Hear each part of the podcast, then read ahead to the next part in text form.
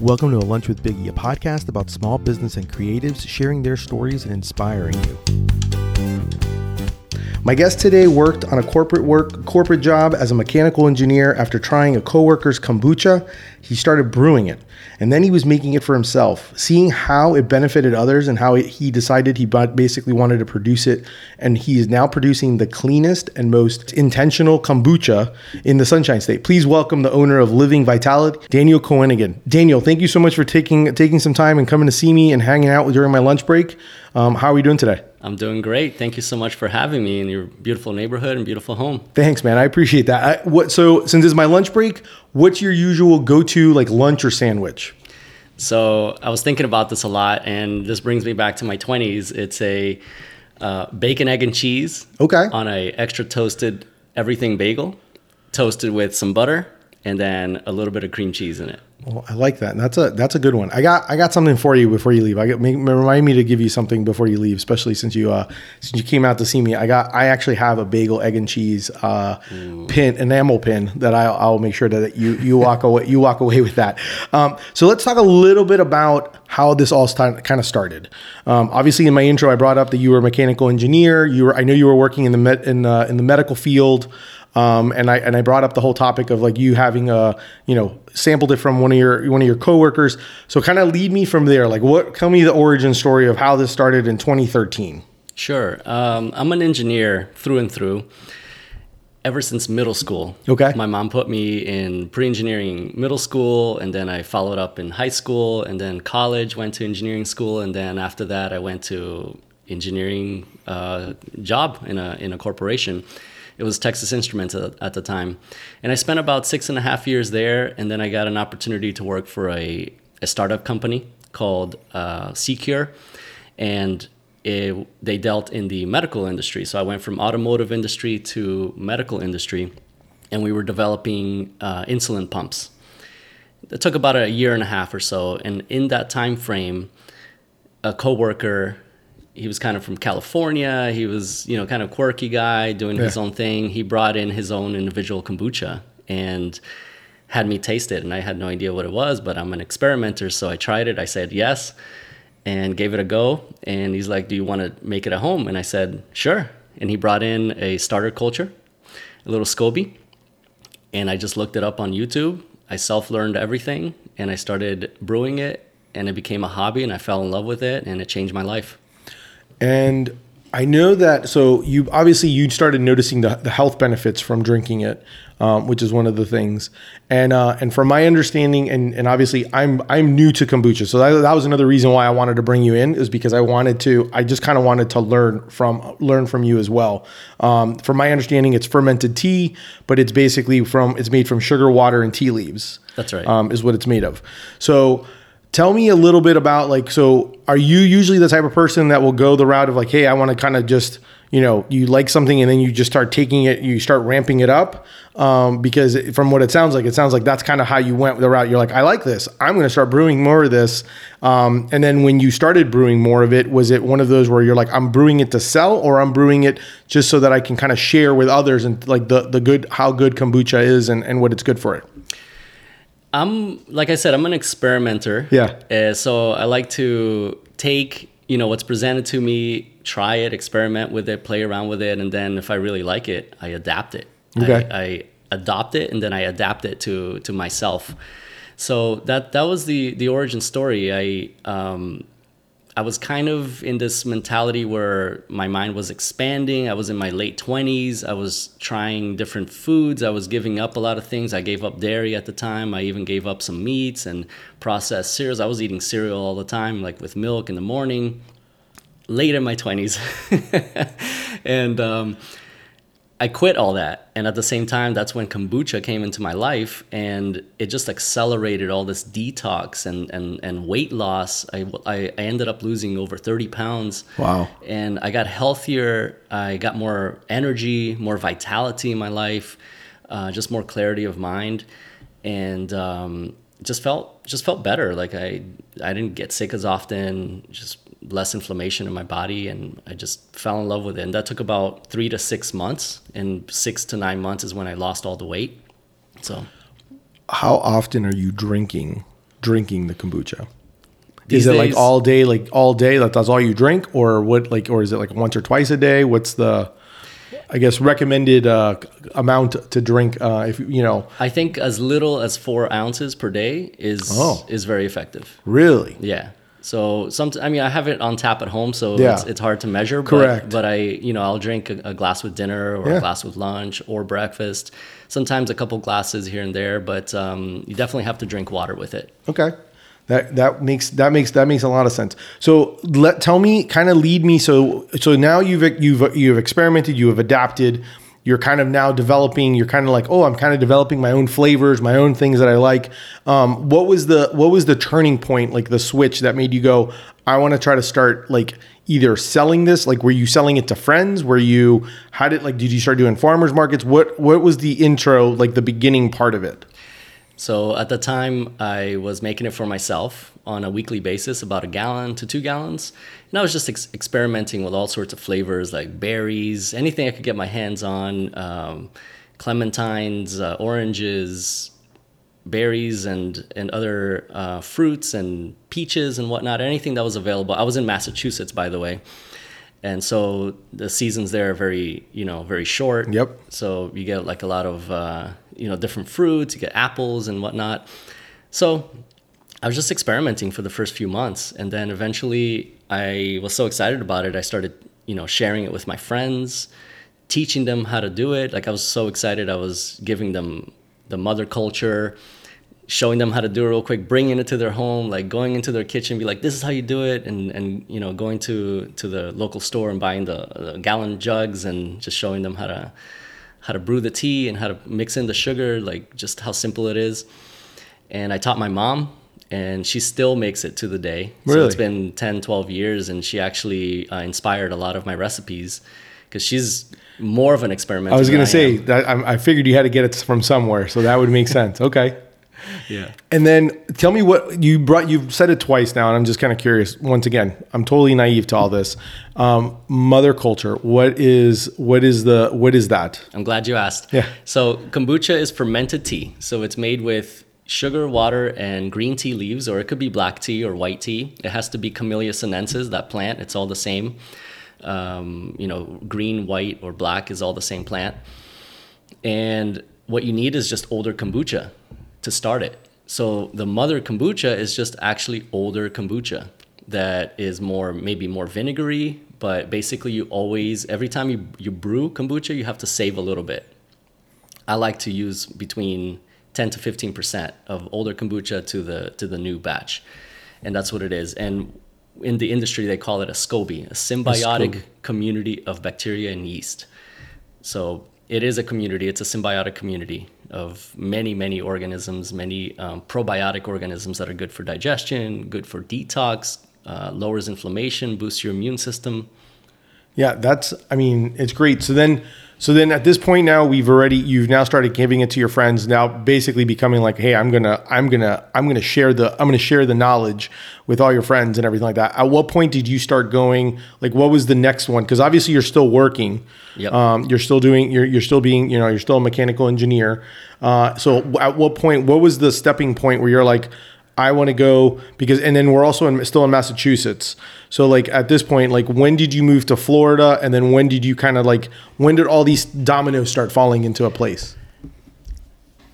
So, like I said, my mind was expanding around the, the my late twenties. Yeah. and I started realizing some deep things about about the medical industry, specifically in in uh, diabetes and, and insulin and all that stuff. And you know, the thing that turned that, that really was a turning point for me was I sat in a marketing meeting and they were showing graphs about you know the projections of people getting sick over the next five to ten years and it was just kind of an exponential growth of people with diabetes and all that and they were so excited about it because this this was like an opportunity for, For profit. profit. and that's when i was i woke up i opened my eyes and i was like do i want to be part of this profit making machine or do i want to be part of the solution? And that's the point where kombucha was like entering my life. And i was researching and discovering all the benefits of it. And I realized, you know what? I'm gonna focus on this, and I know that this is something that's actually can help people. There's a lot of uh, accounts of, of people, you know, claiming a lot of health benefits uh, after drinking it religiously, or maybe even making it themselves. And so I said, you know what, this is this is what I want to do. And within the next three to six months, I had quit that job, and um, I ended up I was long distance dating somebody in Orlando, so I decided to you know shut down my life over there and I packed up all my things, sold a bunch of things, and I moved down with like one little container of uh, of a SCOBY and a mother, and I drove all the way down to uh, to Orlando from from Massachusetts. It took about a week. We made a bunch of stops, and um, started brewing it in the kitchen here in Orlando for about six six to nine months until um, I eventually decided to, you know, look how to get licensed, how to get permitted, what what were all the required steps and everything. And uh, and I was still doing it. Uh, the the first time we did it that we actually got permitted was through a commissary kitchen. Okay. So that was in 2013. So I intentionally uh, LLC'd my company in uh, January 3rd, 2013. So 1313 and uh, I'm, I'm, big into like numerology and astrology okay. and all that stuff. So to me, it, it, it felt good, and um, but it still took several several months to like to get actually permitted to like do all the research to figure out what it takes to get you know the license and everything. So it wasn't until September that I was of that year, 2013, that I made my first sale to a vegan uh, bakery um, that's no longer there, but it was like right on the corner of Mills Mills and 50. Okay. Um, Rhapsody. Okay. Rap, or Rhapsodic Bakery. Yeah. yeah. That was my very first customer through another person that uh, uh, referenced me um, in the drum circle community. That, that was the first thing I did is I looked for a drum circle uh, here in Orlando, and okay. I found a beautiful one through the Florida School of Holistic Living and at the at the old Dandelion location.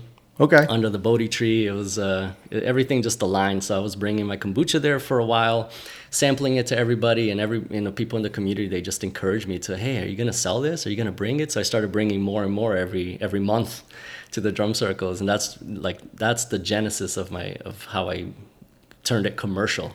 Okay, that's that, and that's amazing. I um one of the things that I know that I've read about was like that you kind of like slowly invested little by little into the business. Can you talk a little bit about that? Like, uh, is that was that one of those where once again it was premeditated from the time when you were like started uh, sampling and stuff like that, or starting to like do it yourself and starting to like now talk to other people in Massachusetts? Was that when you started kind of like, hey, I should invest a little bit into this because uh, I think there's something here?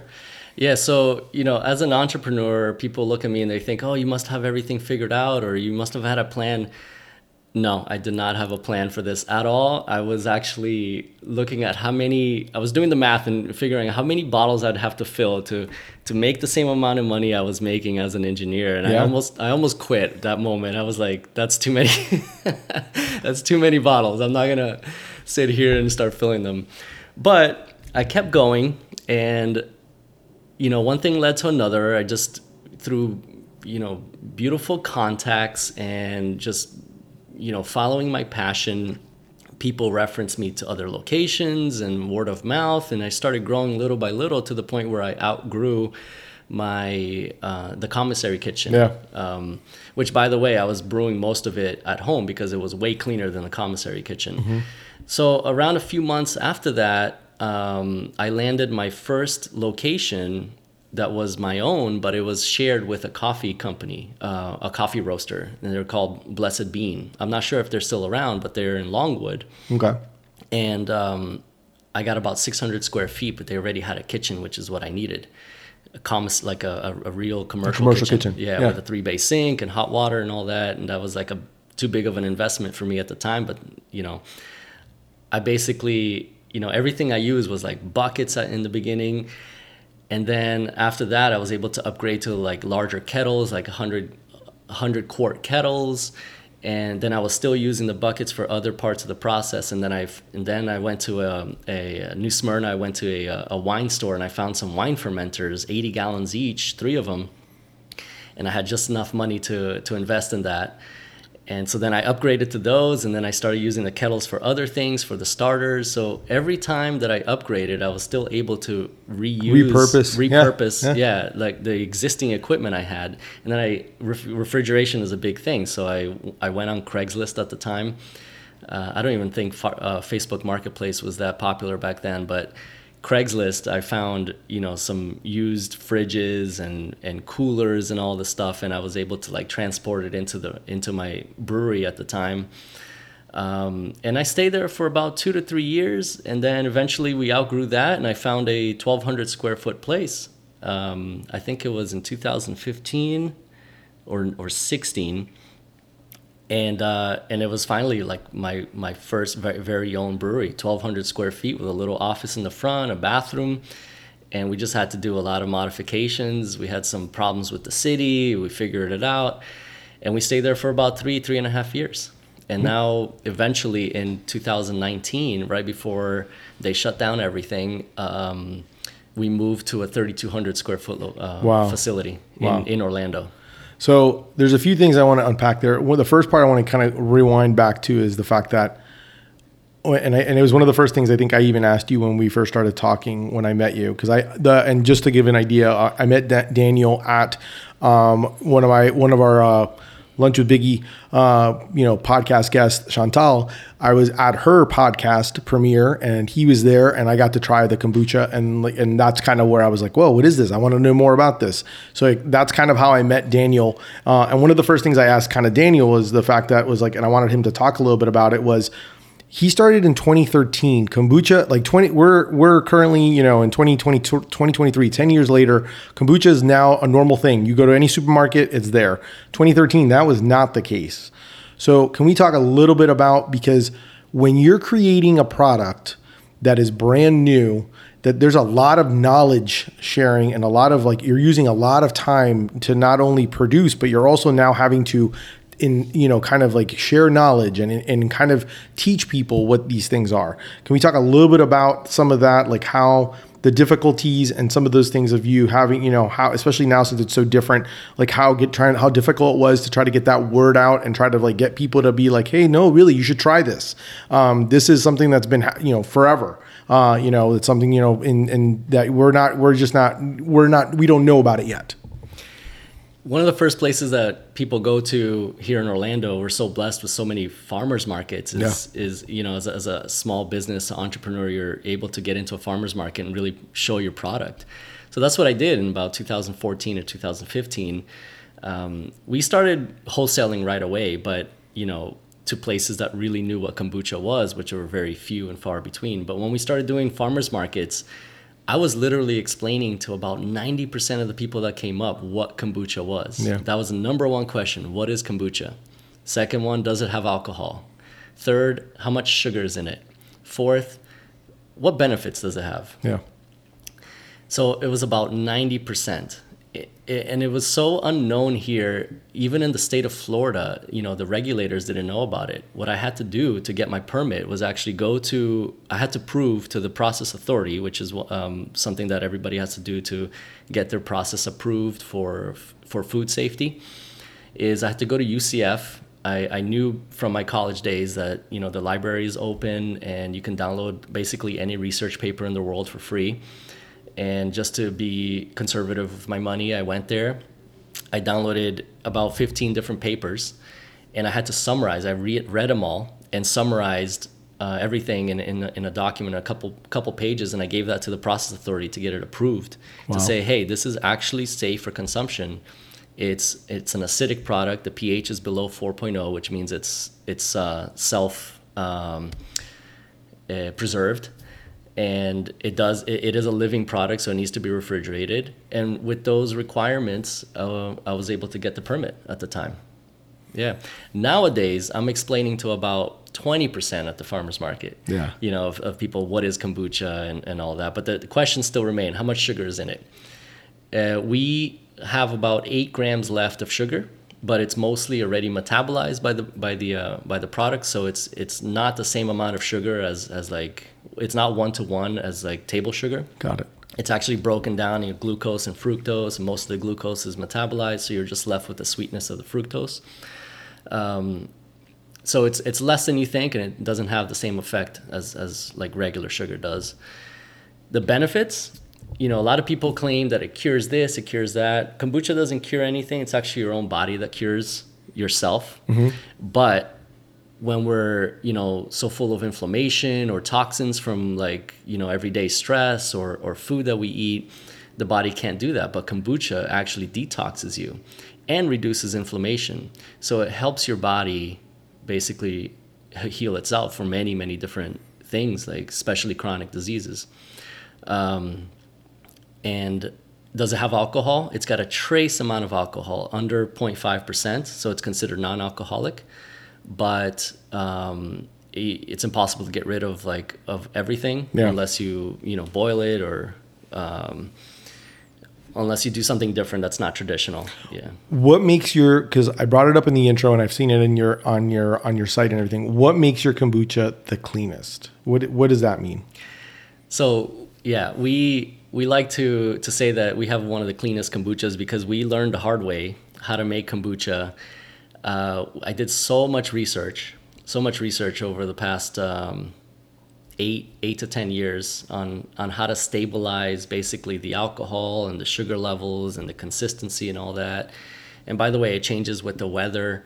It changes during the seasons. If it's too humid, if it's too hot. Um, so temperature control is really important, but also cleaning between each batch, you know, and the way that we processed it, that we process that I that I process and brew the kombucha today is we use very very uh, fermented starter that's very clarified, almost like if you do like a racking of wine. I don't know if uh, people are familiar with the with with the wine process. There's a lot of settlement, a lot of yeast at the bottom. Same thing with kombucha. So we take from the middle, where it's where it's really clean and it's just it's full of the bacteria and less of the yeast, and we pump that as our starter, and then we let that sit for about three weeks as well too. And then once that's done and fermented, we take from the middle again, and that gives us a very clean, consistent kombucha. Um, and we clean we clean very thoroughly between each batch as well too, which a, a lot of uh, kombucha companies don't know to do, and it doesn't doesn't taste the same. It- you get this like funky, you know, funky taste to it. It's like almost too fermented, puts a lot of people off. So when people try our kombucha, they're like, "Oh, I didn't know it could taste like this."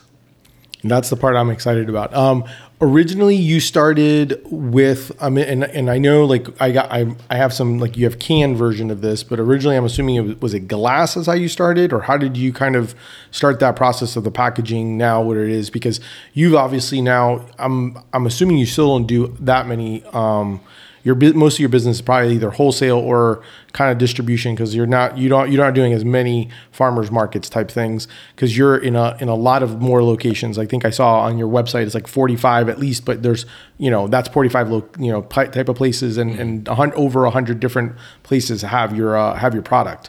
So talk a little bit about like how you've kind of evolved um, from that because that's something that's something I'm always intrigued by um, when I've talked to other people who have kind of had to scale their business. Like, because you technically you've scaled it from going from home brewing to commissary kitchen brewing to now actually brewing it in like large, large bats, um, gallons of, of it. Um, how is that process?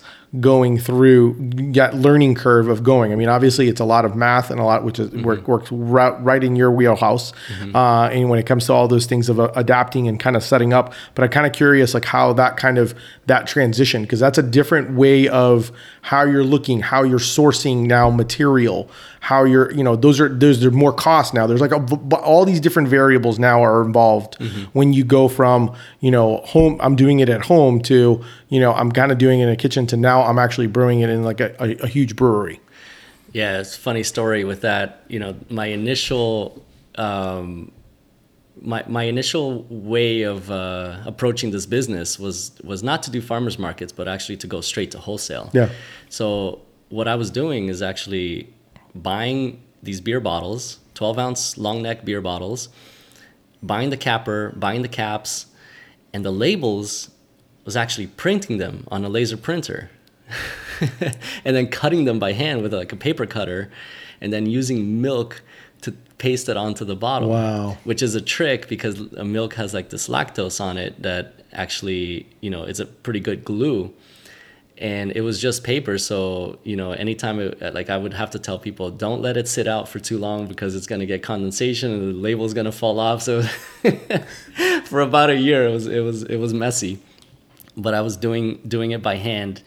Um, and putting in the ingredients each each individual bottle at a time.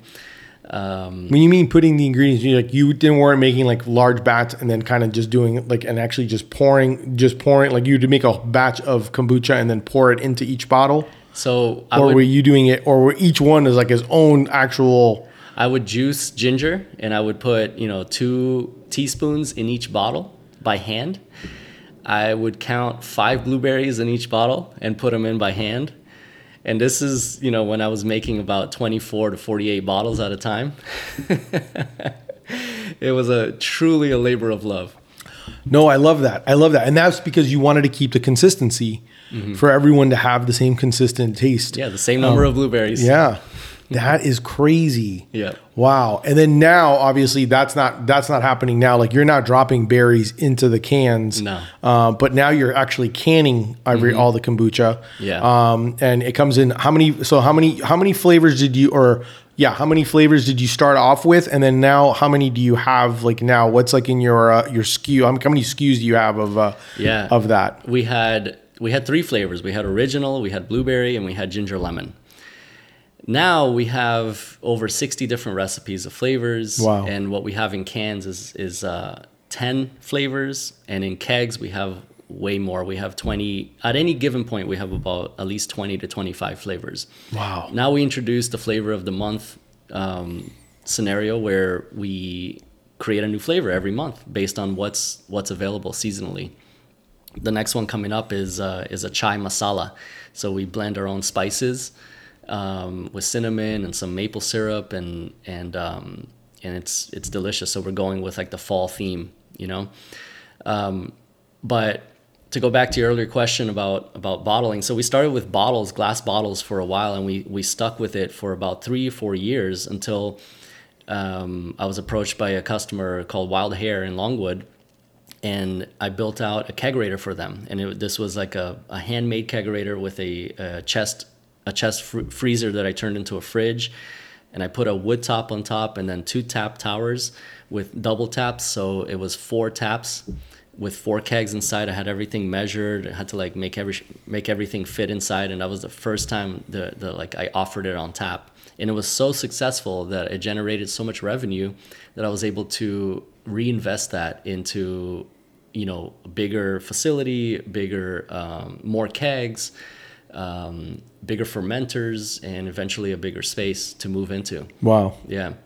So now we do everything. Uh, we still use a lot of the, the process that we used to use, which is which is handmade, but we do in in batches of 10 to 20 kegs at a time, which is 50 to 100 gallons.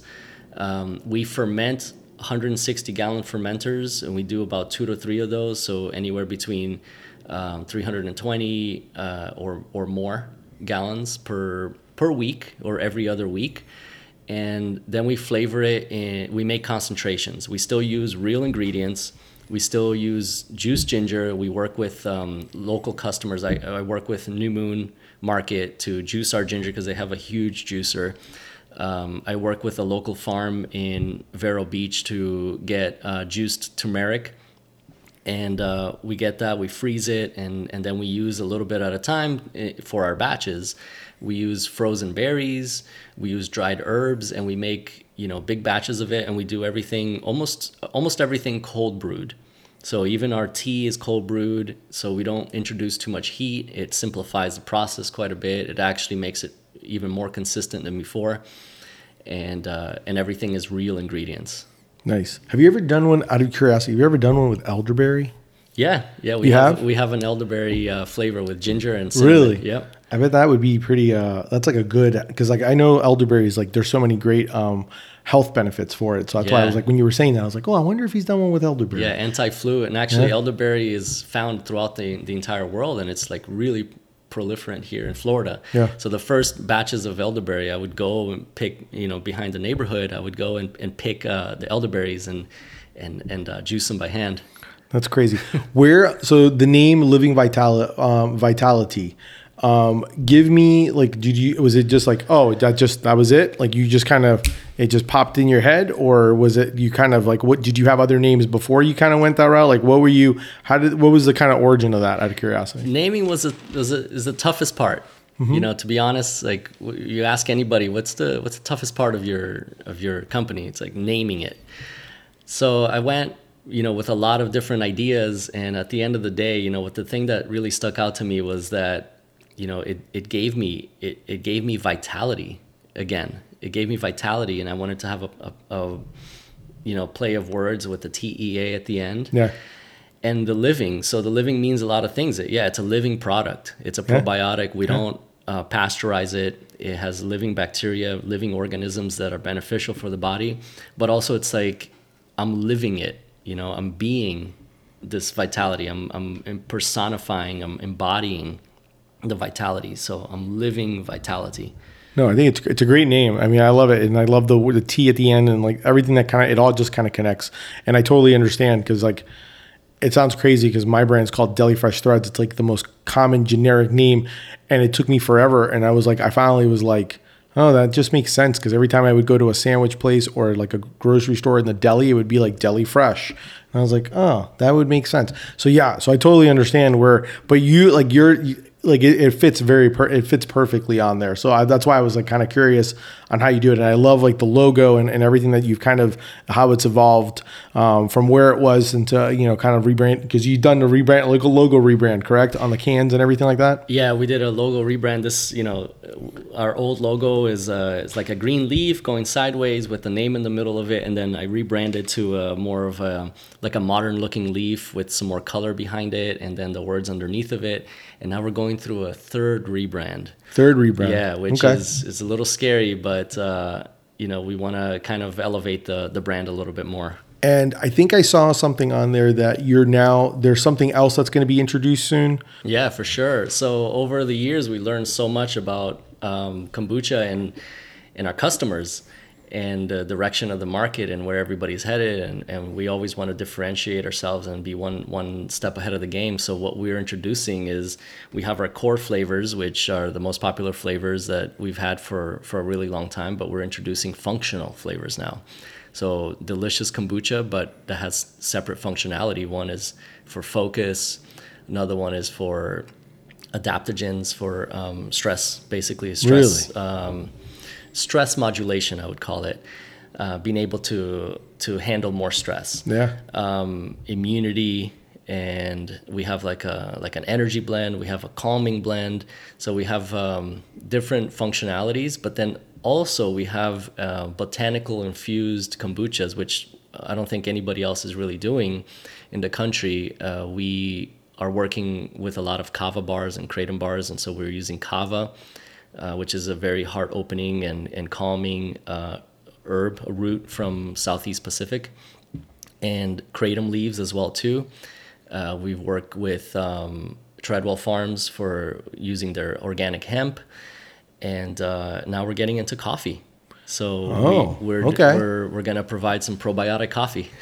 Wow. So you definitely that's definitely some evolution. So with that being said, that first thing that kind of was like, wow, that that seems that there's got to be a lot more people involved in this now in this in this process. So can we kind of get a, a give me an idea of like obviously when you started it was just you doing all this. Where wh- how many people are now like are part of like this circle of you know Living Vitalitea that's actually doing uh, producing helping you produce and doing all these things. Yeah, so my core team has changed a lot, but uh, right now I have two people that work in the production, and they're able to handle everything themselves. Um, I step in if, um, if if I need to fill in, or if we have like a big a big uh, you know brewing day. Um, I have two two people that help uh, deliver. So we deliver twice a week on Tuesdays and Wednesdays. I'm assuming like refrigerated trucks and all that stuff because everything's cold.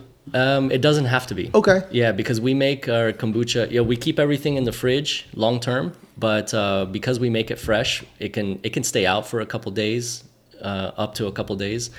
So we actually started shipping our product as well too. So how we can you can find it online, and that's why we switched to cans is to be able to ship it across the country. Nice. Um, because we tried it with I tried it with the bottles and they were breaking. Yeah. You know about we got like less than 50% success rate on the shipping because they would break it and they would just you know UPS would, would just throw it away. Mm-hmm.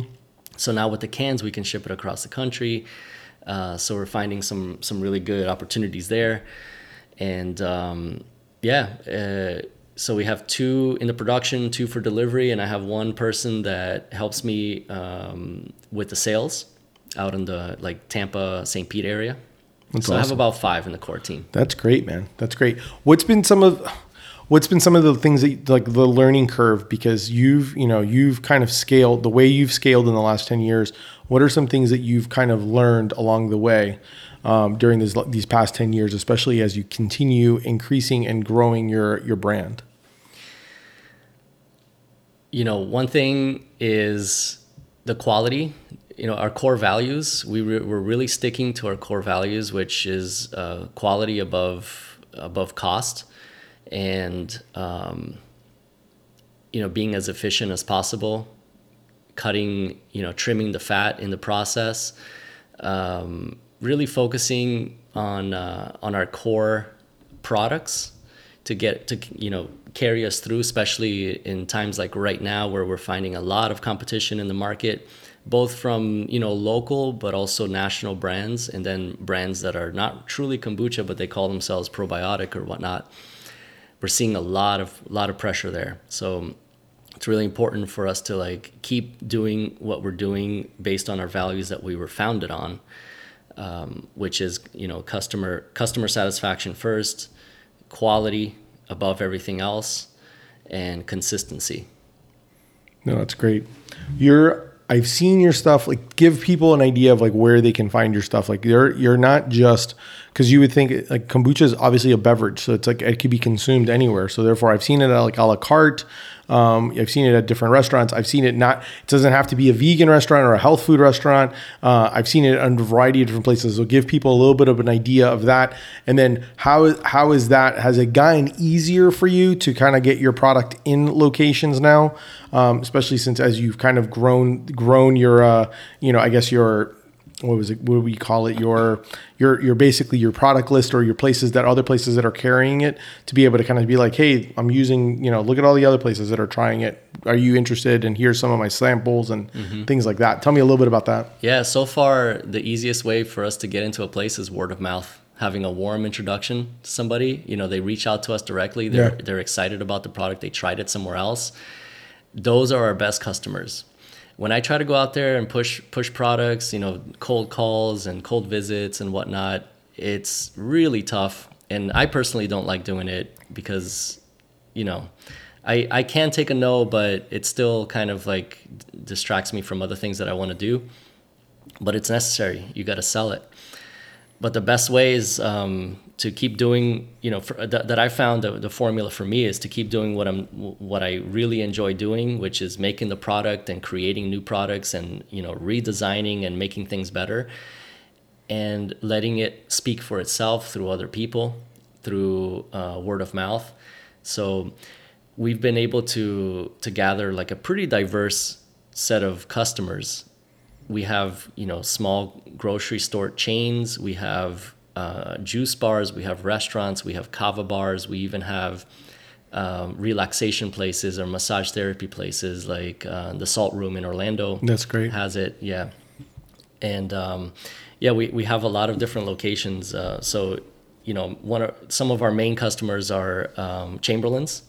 Eh, we have it on tap and in some cans That's awesome. in, in all of the locations um, Tako Cheena, a la carte. Sixty Vines has it, so you can you can get cocktails and mocktails there. Um, we have like a cat bar in downtown Orlando. okay Yeah, and uh, a lot of kava bars. So a lot of our you know kava bars that are basically non-alcoholic bars that, Yeah. that serve kava and kratom.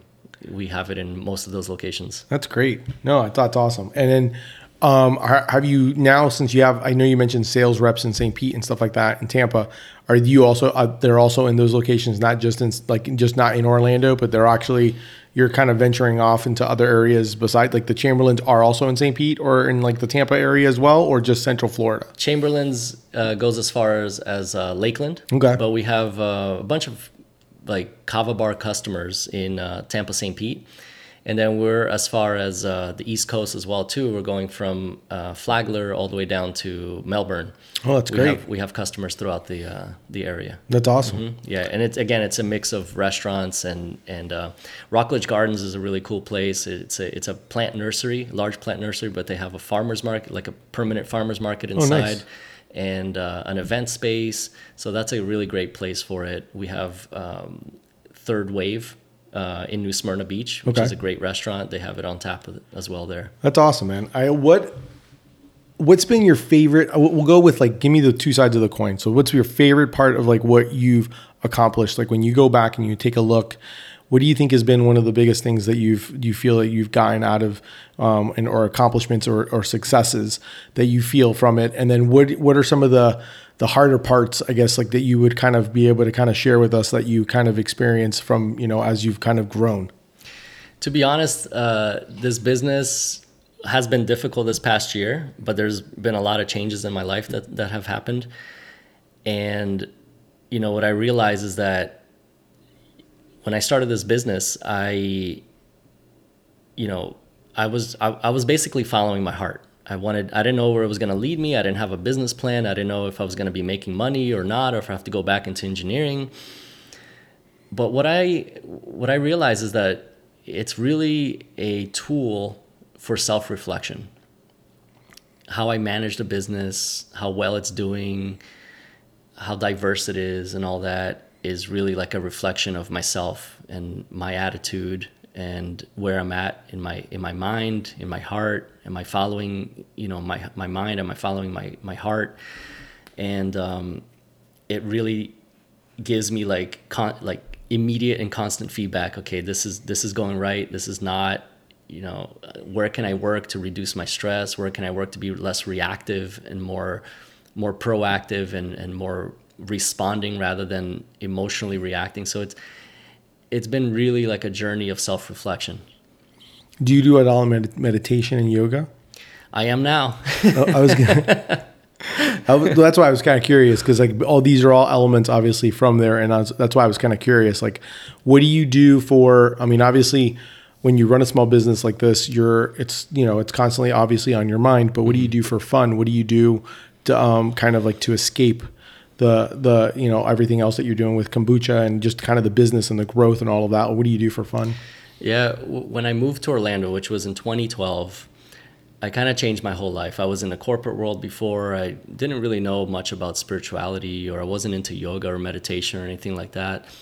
But when I when I came here, I already started to like delve into it a little bit, uh-huh. and I joined the drum circle community, and it's basically a community of a lot of open-minded people from different walks of life. We have lawyers and we have hippies, and you're, it's just a, a, place for adults to play and self-express and through that you have so many d- diverse people with interests ranging from meditation to yoga to um, all sorts of therapies and, and different modalities of, of healing and uh, you know how to get through all the day the day-to-day stressors Yeah. in life so I really got into it and I was doing almost daily yoga. I was doing, you know, meditation. I like to meditate with other people. It kind of keeps one accountable.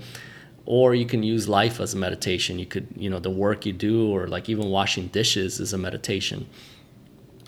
So, you know, this past year, like I said, it was it's been a little bit difficult for me. Um, I definitely felt a lot of stress and I was pushing, pushing, pushing when everything was telling me to slow down because I was afraid to, you know, lose business and make less money and all this stuff. And what was actually happening is I was affecting my health.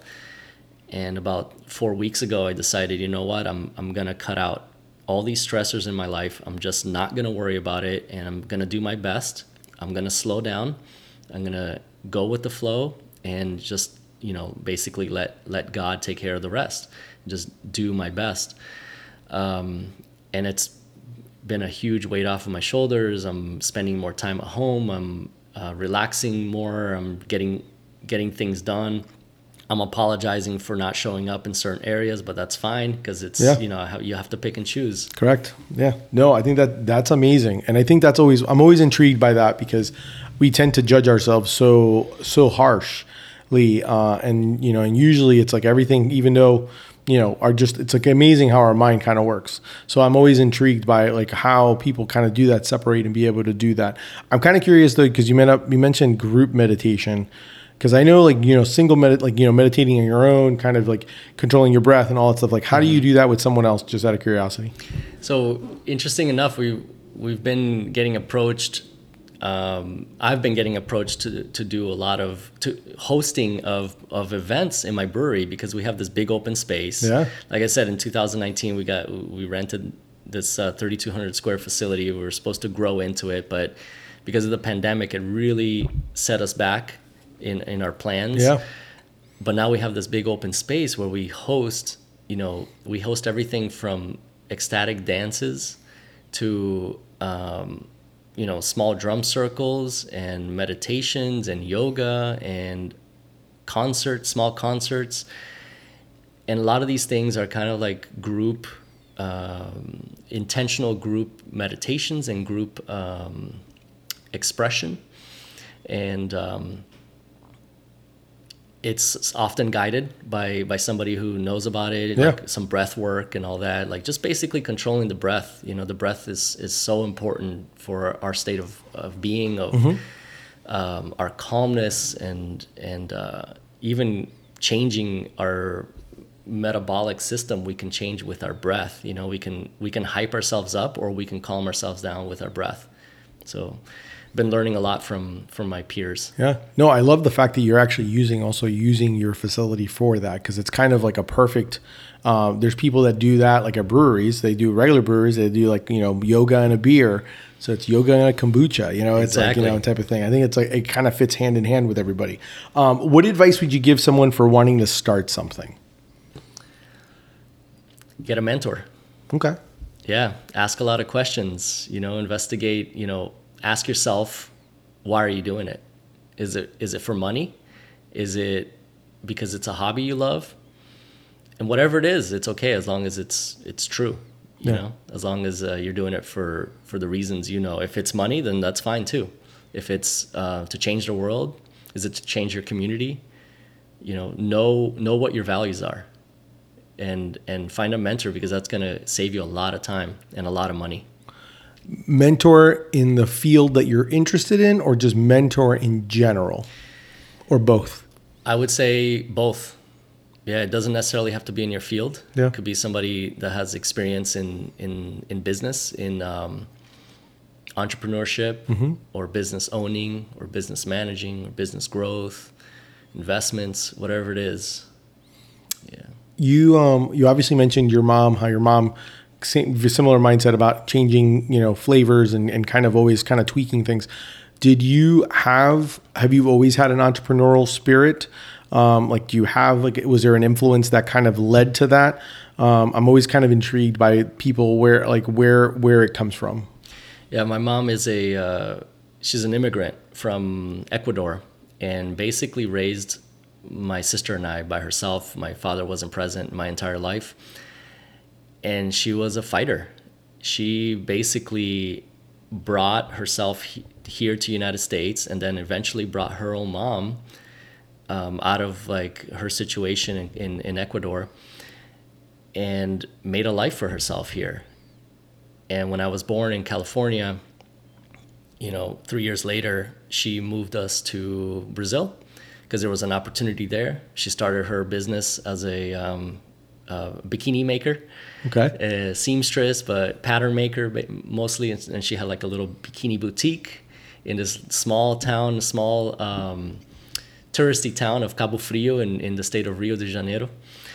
Beautiful beautiful town. I mean I, I had a paradise of a childhood growing up. Yeah. and uh, when i was 10 we we moved back to to florida uh, to united states in florida because she wanted to focus on the education. So for me, she always instilled that education is first.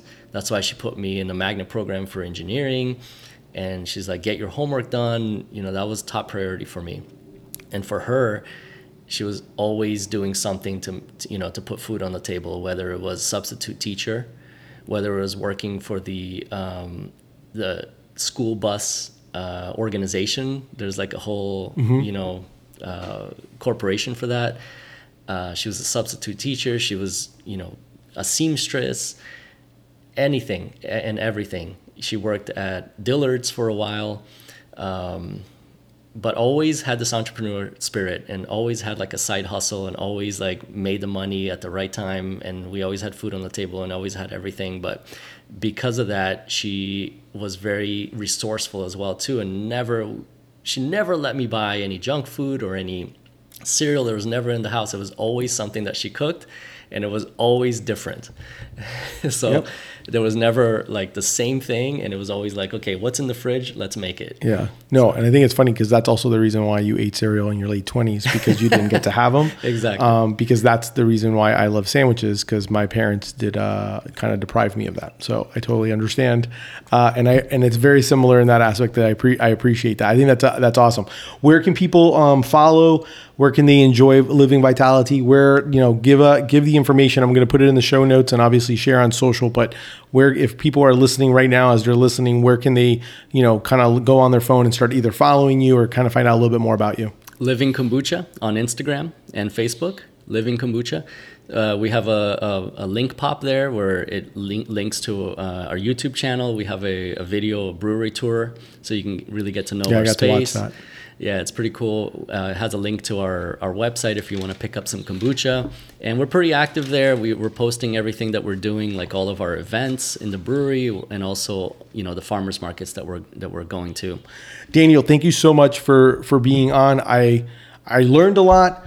I really appreciate being get some time to talk to you because I know we only talked for a little bit, uh, but I just enjoyed talking with you, and that's why I, I kind of selfishly wanted to have more time to be able to kind of share your story and learn more about what it is. I also wanted to be able to try some more of your kombucha. Um, I'm super excited to be able to do that. Um, that's our show for today. Thank you so much to Daniel from Living Vitalitea Kombucha uh, for being on and having lunch with me. Definitely make sure to check them out.